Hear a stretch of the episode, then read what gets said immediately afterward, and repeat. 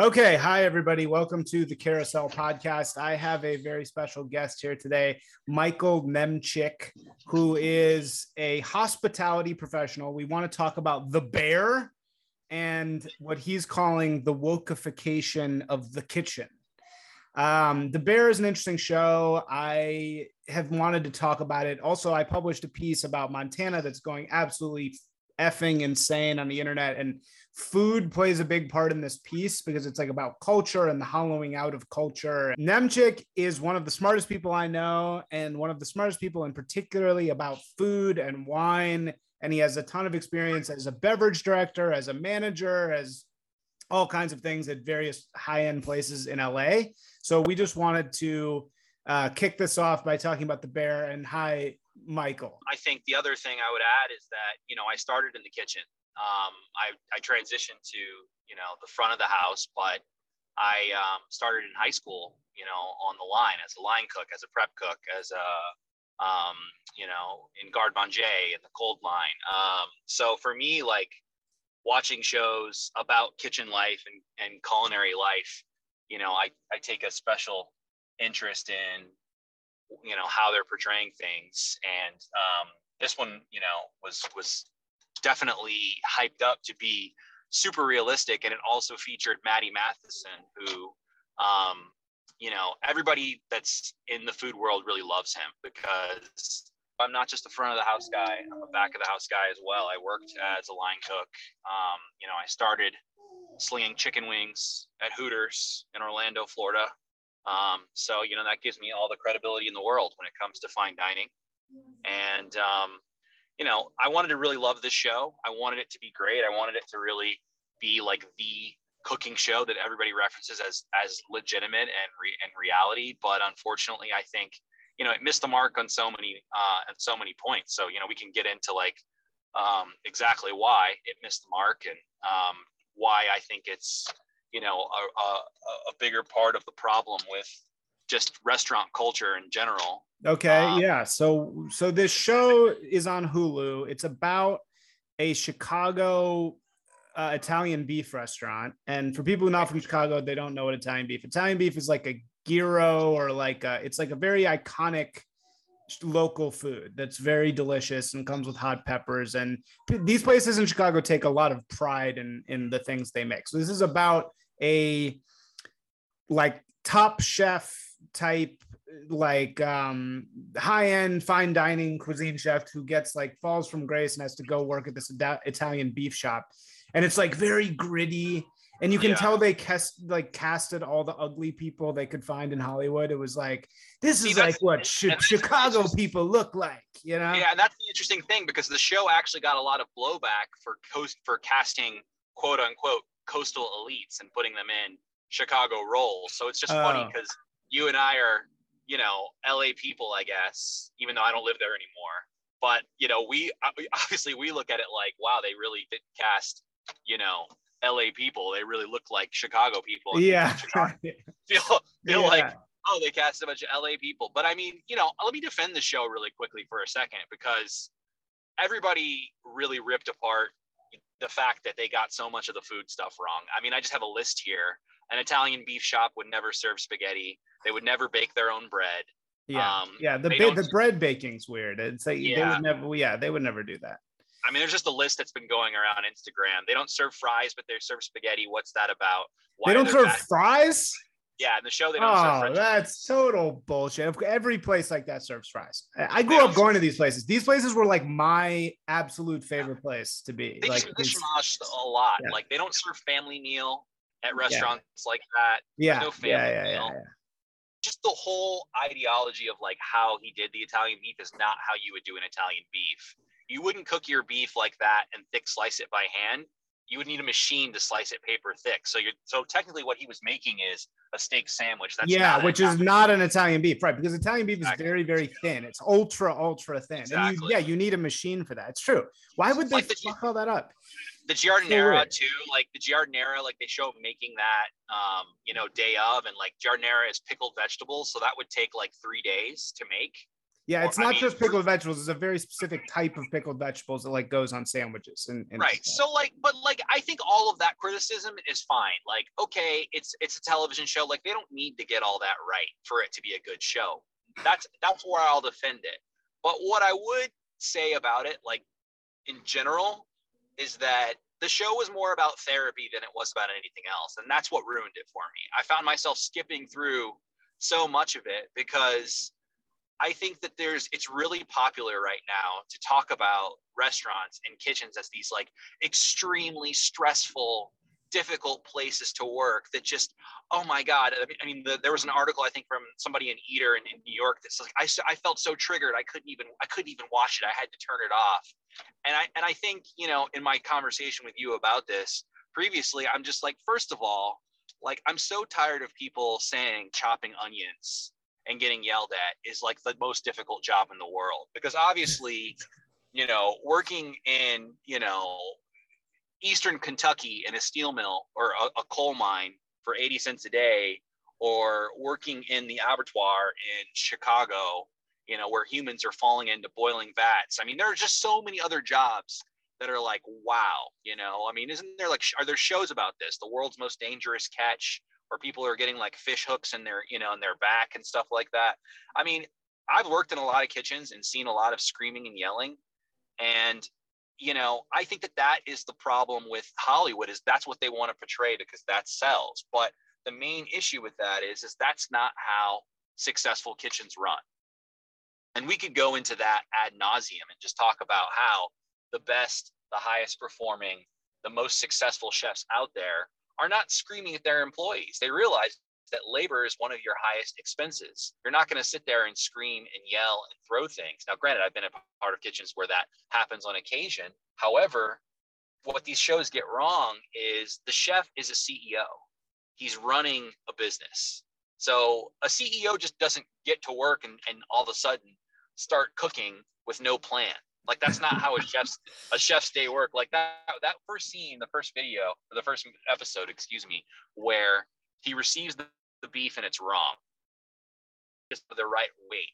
Like right off the bat, you know, just just think if you were in any other business and you got the wrong order, would you just accept it and be okay with that? That's not how it works in the restaurant industry either. There's so many in, in Chicago, all places. How many beef vendors are in the world's butcher shop? like how many this is where beef beef butchery started so he probably could have made 15 phone calls to 15 other vendors yeah. that would have loved loved to have his business and say hey i need xyz i mean i can't tell you how many times i've been in a kitchen and we've rejected an order and been like nope this isn't right these squash blossoms are, are wilting this isn't this is per sorry we need we want it nope we're not taking it and no and then they jump on a, a, a truck and, and rush to get over to correct your order. Like that was just completely wrong. And again, you know, I think you talk about high performing kitchens, and that was really the disconnect. I think the main disconnect in this show is that he supposedly comes from Noma and a kitchen where it's fine dining, where every day everyone's sitting down, perfectly manicured, wearing clean, you know, well kempt, well dressed outfits, and with pieces of papers and pencils and just going on and on about this is our plan, this is our strategy, this is what we're going to do. You don't just jump into war and battle with no plan. And that's another thing that, that you know, so again, like we could just keep going on. I'm ranting now, but so why do you think why do you think people are into this show? Because people are kind of into it. People are into it because it it's really popular right now to talk about mental health. And it's really talk popular to talk about like how people don't talk about mental health. So anything anything that you could anything that you could do to shine light on a, a facet of society where it's mentally unhealthy and like people don't talk about it like that's that's that's going to resonate with people right right right right know? so and, yeah. and i just feel again like to my point like yeah kitchens are you know can be stressful environments it's hot you know people are are are, are vulgar but that's not all kitchens and it's not and i don't think it is anywhere close to the hardest job out there so yeah. i just feel like that's that's largely like snowflakery i mean that's just I, I, don't, I don't yeah i just think that's that's utterly ridiculous number yeah it is two, trying to present the kitchen in this in this way of like they're trying to yeah tell this same hollywood story that yeah. has been told with the mafia, with advertising. They're trying to kind of Hollywoodify the kitchen, which is interesting because the kitchen has resisted that forever. Like there really is no, there's no Don Draper, Tony Soprano, uh, you know, uh, or Breaking Bad guy of cooking. That's never really happened. And so it's funny that they're trying to do that, but it's kind of working. That's the thing. It's like, it's kind of like, it, it, feels like people are into it. Like they're kind of like ready for that. They're into the site. I mean, and this is the thing, you know, they're, the, the reason why I was skipping through so much of it is that they don't really invest a lot in character development. You know, I had a conversation with Steve Dolinsky, who's a Chicago food critic, a couple weeks back, because he's the foremost expert on pizza. And he said he wrote a screenplay, a, a treatment for a pizza show because the, the history of Chicago pizza is like crazy. And he's like, nobody in LA wanted to pick it up. And I'm like, well, I lived in LA. He's like, do you know anybody? And I'm like, no, not really. But that show would kill because it's full of characters that are interesting, that have backgrounds, that have backstories. Like we got so little of anybody's backstory. It just seemed like ridiculous. Like this girl, Sydney. I mean, I think everybody's kind of attacking her, but like, oh, all of a sudden you have time to write a 30 page book report slash business plan. I've never met a sous chef that, yeah, that, that, was the most ridiculous part. She shows up and she's just like, I've written a 35 year old or 35 page binder of suggestions about the business. Yeah. Yeah. And it's like she was trained. What was it? She was like in the CIA. what was her? What was, what was it? Yeah, no, this, she went to the culinary. That's exactly where I went, actually. oh, oh yeah. Right, right. Sorry. She went to the culinary institute. So she went to like a top place and yeah. worked at top restaurants and then she also is now at the at the, the at the Italian beef shop and she has time to like oh just write up a quick 35 page like binder of suggestions that I'm sure yeah. are all like great suggestions right like oh, and oh, she's talking about to goes and yeah. food costs and and and here we have the chef who apparently has worked at the best restaurant in the world and I mean like the first thing anybody not even chef like logical human being you're going into a business that you have no idea how it's functioning. You're going to want to look at the financials. He, he, he finds out in like episode three that they owe 300, he just $300,000. wow. You know, like you're not just gonna, you're not just going to open. Oh, we can't, we can't not open for a service. It'll bury us. Yeah, you can because your expenses typically in every restaurant I've ever worked at, your expenses typically are are the the the nut that you have to crack every day. You're you have to pay for that labor. So cutting that labor, oftentimes closing for a couple days saves you a hell of a lot more money than staying open. So it's just like so many. And I think, you know what, like I said, they didn't need to get everything right. They didn't even need to come remotely right on the food. I just yeah. think making yeah. it so many of these like cut scenes where he's just like in the in the alley you know, today was really bad for me, chef. You know, everybody yelled at me. They sabotaged my onions. Like, you know, come on. Like, I just, I, I don't, I don't want to, I don't want to watch that. You know, and then the whole yeah, situation. No, that scene where she's like lecturing him about like her day is just yeah. so, and he's like, yeah, you're right. You know, you're really right. I read an article in the Atlantic talking about the brutal, um, you know, the brutalist system of the brigade. You know how. Okay, yeah. So, what is this brigade system? What is this? So so there's this guy, Auguste Escoffier, who was in the French military. And uh, this was a time when kitchens were places of barbar- barbarism. People were drunk. Nobody listened. It was loud. There was yelling. There was no order, no structure. And Auguste Escoffier comes in and he institutes this order. He, he divides labor. It, it's what you would do in any business. You would say, you know what?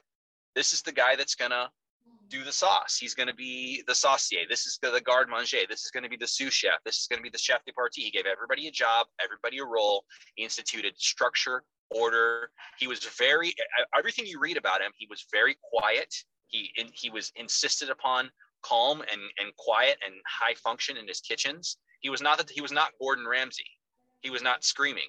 And if you go back to frankly, and that's the and this is the Gordon Ramsay's part of the problem too, because people also think that that screaming is how it is. But you go and listen to somebody like Eric Ripert or you know Corey Lee at Benu in San Francisco, and these people are not screaming in their kitchens because they don't have time to scream. They're focused and they're functioning. And honestly, that scene in in in the second episode where like the guy's in his ear yelling and telling him how much he sucks when he's plating, that was the best part of it. I was laughing hysterically at that part because again, let's step back. This show is supposed to be a comedy right? How much did you laugh during the show? Not much, because it was about therapy. It wasn't yeah, about that's what is people. It's like another one of these comedies that's not funny. It's like it's yeah. a comedy, but it doesn't make you laugh. You never laugh. No. There's never no. like ah ha ha ha. It's always like oh. So so Sydney okay. should have been should should have been she should have been the one being like, hey, can we make this? She should have been all, all all excited for it to be a brigade system because that would have mean that a it's not only a system that she probably grew up in if she went to the CIA and learned from, but that would have made that system that kitchen much more effective. So the fact that she was against it was really strange. But I mean, yeah, again, like right. on and on and on through the show, every every single episode kind of you know, reflects what I call this wokeification of the kitchen. You've got to reflect an, an, an, a reality that's that's not really the case, and we can kind of go into that as well. Well, okay, um, what do you mean a reality that's not really the case? What do you mean? Well, let's well, let's talk about the demographics of the kitchen, right? And I think I kind of talked a little bit about this in our in our conversation before we recorded, in that you know you have a lot of women working in the kitchen, and the minorities that you see typically are not African Americans. I mean, depending on the region that you're in, you see a lot more white people, a lot more Hispanic people. I mean, especially in Los Angeles, I mean, it's 60, 70% Hispanic. I worked in kitchens where, I mean, my Spanish is, is pretty darn good because for 14 years, I worked with people from Central and, and South America for every day. So, you know, it's just like this having, you know, all, all of these people, it, it's almost like society wants to reflect a reality that's woke, but it's not the reality that, that, that you see in the kitchen. That's not what you're going to interact with. Because what would um, it be more like? Yeah, right. It wouldn't be like a bunch of people just like, yeah, what would it be like? It would, you, are not going to have a, a, black eye pastry chef. I mean, like, honestly, I, 14 years, I've never met a black man plate pastry chef. Never, not one time. I'm sure there's, I'm sure there's one and I'm sure he's great, but I've never met one. You're, you're not going to see a black girl sous chef. I mean, one of my really close friends is a black girl sous chef, and there are black girl sous chefs out there, but like, how rare is that? You know, like incredibly rare. Like in a beef restaurant in Chicago, I mean, maybe I don't know. That just seems unlikely. Like, you know what I mean? Like that just and and I'm thinking like from a a, a screenwriter standpoint, like how are we going to make this more realistic? I know. Let's put something that would never probably never happen in there. right. You know? Yeah, yeah. Like Especially for a show like this, because a show like this is like it's it's relying because you're right, it's not funny, so it's not relying on jokes. Yeah. So it's relying yeah. on like cinema verite, you know. It's like relying yeah. on like it's real, it's so real. Like, like the the guy like, they talk to each other like real people, but then it's like it's, it's this phony world that they're setting up where it's like genius black girl sous chef yeah. who is like a business yeah. wizard. It's like, give me a fucking break. It's like, oh yeah, it's just exactly. so not realistic. Not that black and women can't do want. that. It's just that that character doesn't exist. You know, it's like that's yeah. not a real character and that's what they want to portray. And and that's unfortunately you know why i think there's there's a window of opportunity for somebody to go out there and write a real show. Yeah because a real show because i think there's a demand for it. There, there people want to see this kitchen show. That's why maybe. people are tuning in but like it doesn't really pay off. It's like it's almost there but it's just too phony. And it's like if somebody just made the real version of this it would be great yeah, I mean, I think so. But what I mean, and, and that's kind of why I say it's the wokeification of the kitchen, right? Because what would the real version of this be? It wouldn't be sexy. Yeah. It wouldn't be. It wouldn't be exciting. You know, it would be a bunch of people speaking Spanish. Um, you know, they wouldn't be eating that uh, risotto for staff meal. I'll tell yeah. you that much. Right. You know, so it's just yeah. uh, I don't know. I, I feel like you know so many there's so many issues with it, and and you know we can kind of finish up with you know just it's not just this show; it's it's the culinary land in general. Okay, and, so tell us about the wokeification of the James Beard Award. Okay, so James Beard Awards are like the food uh, awards for Oscars, um, and um, you know they're held in Chicago every year. And it used to be something that you know I think, I mean, maybe it still is. I'm not really in that world anymore, but it used to be something that a chef really aspired to have the winners every year just get farther and further from the original, I think, mission of what James Beard was trying to do. I mean, James Beard was a culinary uh, monster, and you know, he was a person that really advanced food culture in America. you know, and that's kind of what was that's that's that's pretty much his goal to to further and you know extend and uh, you know push the boundaries of American food culture.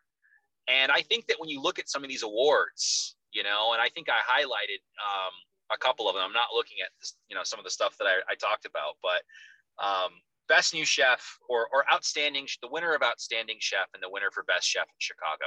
Now Chicago is a little bit different. I haven't been here forever. Um, there are there is a, a very large, predominantly African American population on the south side, and there are quite a few African Americans here. So I can't really speak with you know any authority on the ethnic makeup of you know the culinary scene here, but to talk about restaurants that are pushing the boundaries like James Beard, I think would have wanted to. You know, you have to really go back to, I think, the dean of Chicago cooking and this guy, Charlie Trotter, right? Who in 1989 came out with an all vegetable tasting menu, something that they're trying to do now at a restaurant in New York called 11 Madison Park and apparently failing. But he did that in 1989. He was doing, you know, smoked scallops with ginger soy broth in the early 80s. He was doing tasting menus. He was pushing the boundaries. That's what I think of as like best new chef or best chef, outstanding chef. So the winner this year um, was a, a, black lady from um, from South Carolina, I believe. I think I wrote. Is her name written there? Mashama Bailey.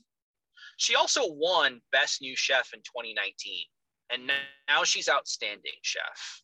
So that's what four years four, four years apart. She's winning two awards, and, and we're talking about um, the entire country here 300 400 million people how many chefs out there and this woman that is cooking in um, called the Grey which is basically a formerly segregated by, uh, bus station in the south um, that she started with a, um, a businessman from Staten Island, a white guy. And she might be an amazing chef. I mean, I looked at her menu, it sounds fantastic. I love Southern food. But to me, when I think about people that are pushing the boundaries of Southern food, I think about Sean Brock.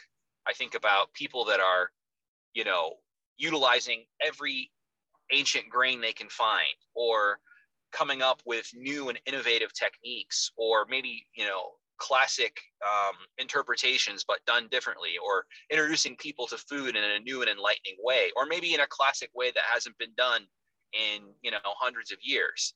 I don't really know what this woman is doing that's outstanding. I could be ignorant and i and, I, and I'll, I'll definitely say you know i'll be the first to say i probably don't know enough to be an authority on this subject but the fact that she's won outstanding chef best new chef within three years and then on top of that, you look at the person that won best chef.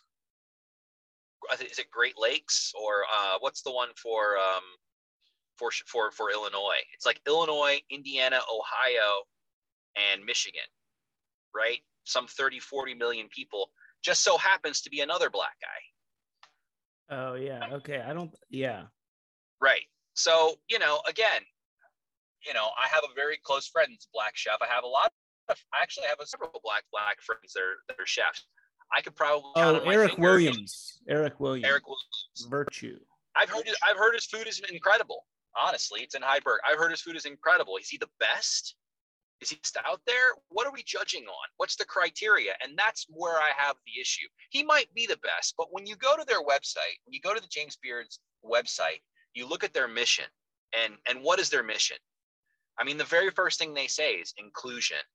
Yeah. And they talk and they talk about right. how it's like what does inclusion how, have to do with food? It's what does like, inclusion have to do with it your, seems your, like food should be the one area that is like just colorblind. You don't even yeah. see the chef. You don't see yeah. the chef. The chef is behind the scenes. It's like yeah, it's like exactly. I don't, what, you why I, do you I don't understand. And I mean, granted, right. these people might be the best, but it just seems like on their website they say our mission. We have forty percent BIPOC now, and our mission is to hire 50% BIPOC. And I just feel like, why? like, like, like, why, why do we have to utilize, uh, you know, why do we have to, to create this reality that does not exist?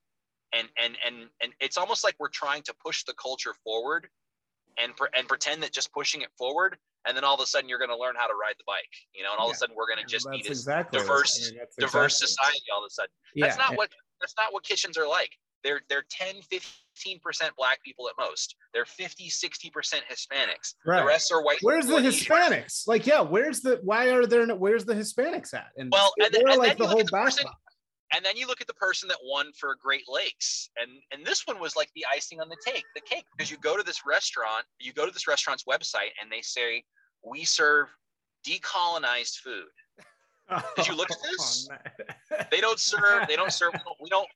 Nothing. Nothing. You know, decolonized. Nothing colonized. It's nothing, no flour, no butter we only serve like you know tacos. And they only serve pieces of spicy. What is decolonized food? It's I'm going to say I mean, something racist I mean, by accident. What does that the, even mean? The fact that that's a selling point to me, and I, you know, and I'm a person of color. And it's just amazing to me because, like this, I just don't, I don't want to hear about this yeah. when I go out to. Well, I, I really remember don't. when we hang out in LA, you take me and, and everybody to these like incredible Chinese places that are way out in the San Gabriel Valley that are so authentic and it's like chicken feet and like weird gelatinous, just crazy, yeah, crazy yeah. stuff. So it's like it's it's funny. I mean, it should be it's telling that you're you're not be, interested in in decolonized food. Like it doesn't even seem interesting. It just seems like no, not at all. I mean, look, honestly, like the winners should be all Asian people up there. It right. should be all because I mean, you want to talk about you know the unsung heroes of the kitchen. It's Asian women yeah. that we're not really talking about. I mean, I saw I saw um, Mr. Jiu's one in San Francisco. That's an incredible chef and a great restaurant.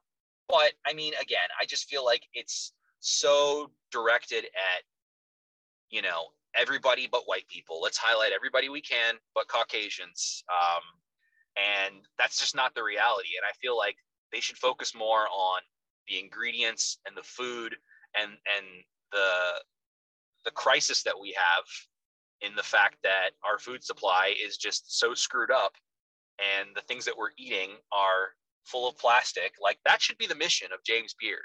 It should be let's preserve and promote american food and the and the masters of it wherever they are whoever they are whatever they look like if everybody's white up there like why do we have to cry about that I don't understand why that's a big, you know what I mean? Which is, but but this yeah. is happening. So why do you think this is happening? It's happening in the Oscars, right? The Oscars are now 100 percent about eh, inclusion. Even you know, like the LSATs just got made in California like 10 times easier because it's not enough inclusion. So all these things that used to be about excellence or excelling yeah. are now about inclusion. So why? Why is that? Why are we seeing this? You know, honestly, um, I don't know. I think some of it is a pushback against, you know, the the, the previous four years administration and, and this unapologetic attitude that people on the right had about we, we are who we are and we don't care and we're going to cuss and you know now I think it's I think it's just kind of the pendulum swinging the other way. But I mean, I don't know how long it's going to last. I mean, you look at Harvard for example, an Asian person sued and that's going to the Supreme Court yeah. And I think that, you know, Chinese Americans are not about affirmative action. They do not like this, you know, let's let this this this attitude that that everybody has. So I think you're going to really radically start to see minorities pushing back against this too. I don't really know why it's occurring. All I know is it annoys the shit out of me. I mean, I just don't I don't want to eat at a decolonized restaurant. I want to eat at the best restaurant. right, really because care. you don't want to win something because you're. I mean, it's like Eh, it's also just this isn't even it's like being good at food really is yeah. colorblind. It's not like yeah. like yeah, okay, like like it's not like basketball or like math that there yeah. really is like big differences between like yes, some races are are good at, at different things. Food is a place that everybody is pretty much equally as good at. Like it's not like white people are inherently you know what I mean? Like I feel like I mean I, I, I and I'll and I'll even say that like you know there are certain places in the world, and you read a book like Guns, Germs, and Steel by Garrett Jared Diamond, and you really understand that, for example, in Africa, there were just not a lot of carbohydrates. So they didn't really have the opportunity to develop you know that much diversity in their in their cuisine whereas you have western europe and you know they were sailing to the spice islands and stealing shit from mexico yeah, but you know who's fucking the worst food people in the world is the Netherlands and above. I mean, those people are terrible. I no, I, I know. kidding me? No, I just completely disagree. Copenhagen and Stock, Stockholm had uh, the, the, the wine lists in, in Stockholm are mind blowing. Really? I, okay. I, well, you oh would oh know. God. You would know much better. Yeah, I, I, I, yeah. I would actually thought Stockholm had better food than Copenhagen, and Copenhagen had. I mean, I went to uh, a three Michelin star restaurant in Copenhagen where you pull your fork out of a drawer, and I was just like, "What is this bullshit?" I, I don't know. I just, I, it's just like they don't change your silverware; it's like in a drawer. And I'm like, yeah. "You can't give me a new fork. I have to pull it. I could just pull it out of the drawer at my house. Why am I even here?" Well, this and is I'm, why you know, Asians are. This is why Asians are such a trump card to all of this because it's it's totally true. It's like you can see that okay, if it's been a bunch of white people winning forever and we're pulling forks out of drawers in Denmark and just who gives a shit, and it's just like, oh, they're doing you know they're doing in, ingenuity but the food doesn't isn't actually good yeah. you know then it's like well okay you can understand them trying to get away from that which is inclusivity yeah. right i get that but if they're going instead of like as you're saying going to these incredible asian places that are doing the craziest stuff you've ever seen instead if they're giving it to somebody who doesn't really deserve it which it sounds like you're saying that kind I mean, of I'm not like, saying no, I'm not saying that. I'm not saying that. I'm I don't know. I'm just saying it, just it, it's just like the little question mark above my head yeah. is raised because I'm just like how how is it, it's almost like you're presenting a picture to me that cannot possibly be true. Yeah, yeah, yeah. It, it just cannot be possibly true that the best chefs in an area of the country that is predominantly white, full of predominantly white restaurateurs, and it's very hard for an African American to start a restaurant. It's very hard for a black person to to get through culinary school and to be respected and to find a following and to get funding i mean it's much much much harder to be a great black chef than it is to be a great white chef just like straight up. So how is it that these are the best people? Have they just risen above and become that great? You know and i mean maybe that's the case. Like I, I in the back of my mind i keep thinking of the friends of mine that are black that are great chefs and i'm like yeah they're incredible. They've had to go through some really tough situations uh, to get to where they are. But I mean, you know, being in the kitchen with Daniel Boulud and Wolfgang Puck and, you know, um, Thomas, Thomas Keller and like watching these people plate and cook. And I just, I mean, it's just a different level. And I would just be surprised if that's where we're at with these awards. Maybe we are, but I think it's unlikely. And I feel like if I would go to these people's websites and look at what they're doing and and look at their um, their backgrounds and see that they were you know known for a particular dish or whatever. Like like even a even a hack like Dominique Ansel I mean I stood in line for the Cronut in New York. It was an, it was revolutionary. It was great. His kouign-amann is fantastic. To watch that guy cook yeah he's all about gimmicks but man can that guy make pastry. He's incredible. You know, his his his technique and his ability is undeniable. And I feel like you need something like that, some an ability like that to make you an outstanding and a great chef. And I might be ignorant to the fact that these people might have it. I just feel like it just seems like it's wokeification. Yeah, it just seems like we're cheapening. Trying- it's cheapening the whole enterprise because it's not actually appreciating excellence. It's appreciating something else. Oh, okay, so before we leave, what uh, where do we go from here? So what happens now? Do you think there's going to be a backlash to this, or is just like like what's happening with the Oscars, whose you know viewership has just literally like gone in fives. I think it was like yeah. you know 50 million to like 9 million. So yeah. is now James Beard just going to lose its or are people just going to be like, "Oh, well that doesn't matter anymore." I think it already doesn't matter. I mean, I think it's already gotten there. I, I think nobody already cares because at the end of the day, it's like a James Beard Award doesn't mean you're the, you make a lot of money. It doesn't mean you're you're automatically Danny. You've got the billion dollars in the bank. You know, I mean, I, and that's why I'm saying like I see an award like outstanding restaurateur, and I'm thinking like, okay, what are the qualifications for that? You should minimum have three restaurants doing um, a million plus in sales, or actually not even in sales, in profit. You know, I, I, I don't understand how you can get that award without being an incredible business person. And this goes back to the chef as the CEO. You know, most chefs are not really spending a lot of their time in the kitchen.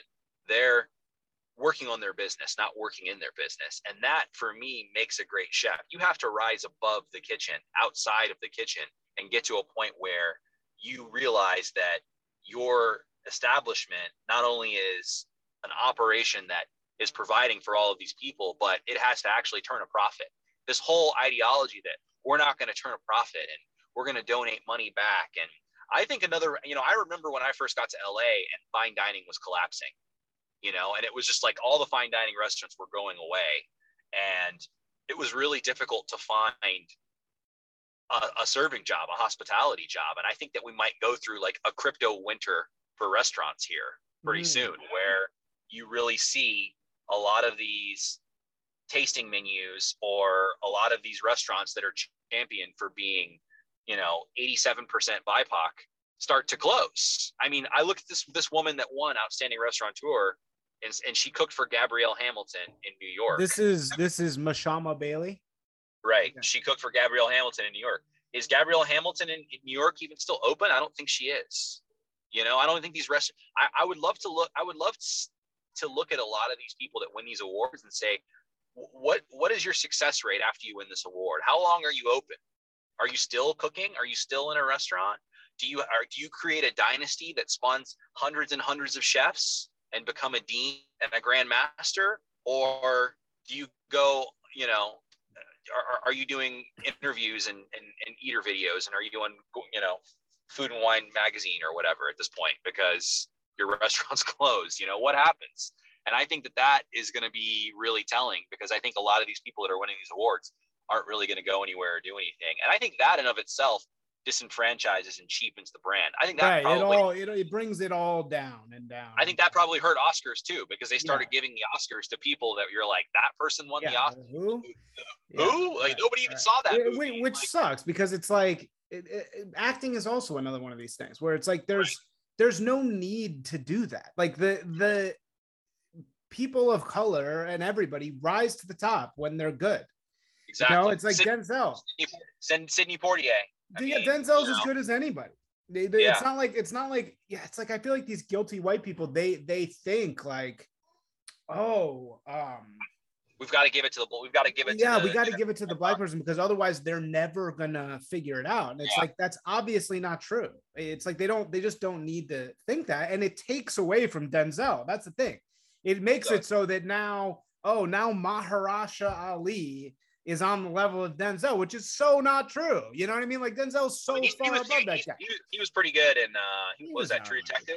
He was good in uh that's, uh, he's he's like B grade. No offense, Maharaja, but it's like compared to Denzel, Denzel's like top top level. And to to say that you know somebody like that is on the same level as Denzel, it's yeah. just like it's bullshit. And it, it's it's like the white people who are guilty are just digging their hole even deeper because it's like all you're doing is cheapening black people even more.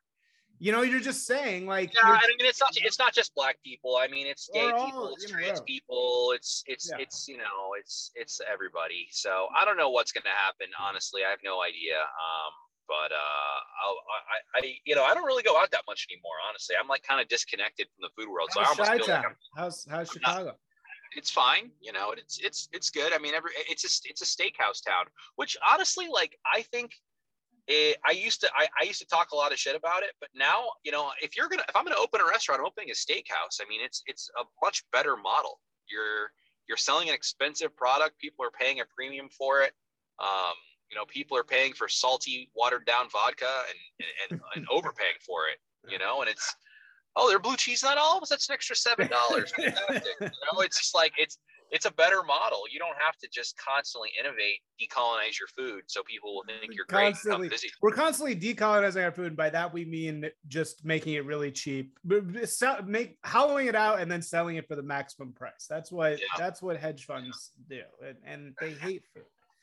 And it's um, like I see all of these. I look, I keep an eye on the LA scene, and I'm like, man, there's just so many brand new spots out there. And I'm like, man, how many are these? I mean, you know, you, I mean, I worked, I worked in 21 restaurants in 14 years. Wow. 21, and how many of those are still around? Like probably less, probably less than 10 percent. Yeah, that's crazy.